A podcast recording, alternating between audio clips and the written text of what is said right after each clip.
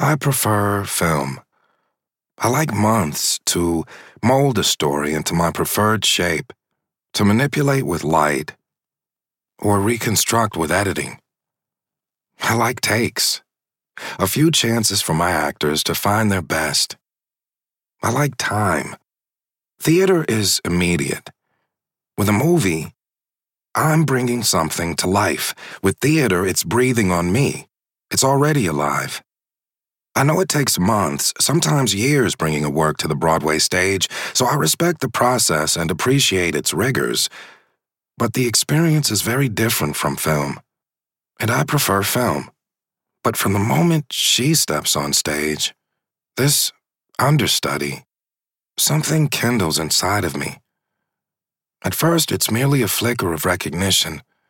Not that I know her or have seen her before. I recognize this feeling of finding something unexpected and exceptional. Discovery. After a while, beauty blurs. In my business, you've seen one pretty face.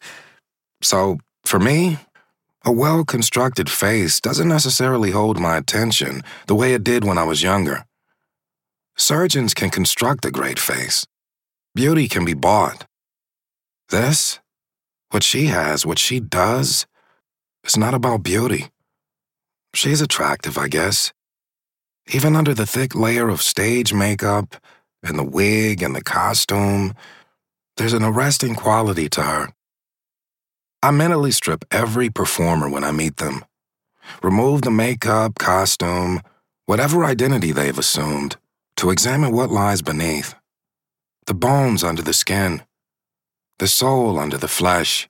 It's a knee jerk response after years of casting for movies. I automatically disassemble them into their smallest parts. Even when I'm not working with an actor, I assess them to see what's there for me to use. There's so much here. If she were a room, all the windows and doors would be flung open. A chair scraping across the floor catches my attention. Wright's friend has finally come inside to join us. The table shrinks immediately when he settles his imposing frame into the seat beside Janie. He peels the hood away from his head, and I bite off a gasp. It's Canon Holt. Like the Canon Holt. The director I, and probably every actress at this table and in this dining room would sacrifice a pinky toe to work with. Canon Holt is at my table, sitting across from me. Takira's expression doesn't register this massive earthquake of a revelation, but she kicks me under the table and hisses from the corner of her mouth. Did you know?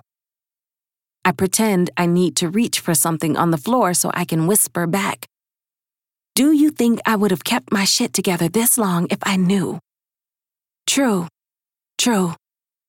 Takira casually glances up from her menu and smiles in Canon's general direction, but he's not looking at her. He's studying his screen. He's apparently in an exclusive relationship with his phone, and no one at this table tempts him to stray which means I can look at him. Good God. He's not that handsome, but that's irrelevant. Some might even call his features examined on their own unremarkable. They'd be wrong. It's a maker's sleight of hand. Now, God knew this man did not need lashes that long and thick a paradox against the hard, high slant of his cheekbones. Canon hasn't looked twice at anyone here as far as I can tell, but I've stolen enough glances to know there's a fathomlessness to his dark eyes that is arresting. His unsmiling mouth is wide, the lips full in the blunt elegance of his face. A five o'clock shadow licks the ridge of his jawline. There is a geometry to him, angles, lines, edges, that disregards the individual parts and illuminates the compelling sum.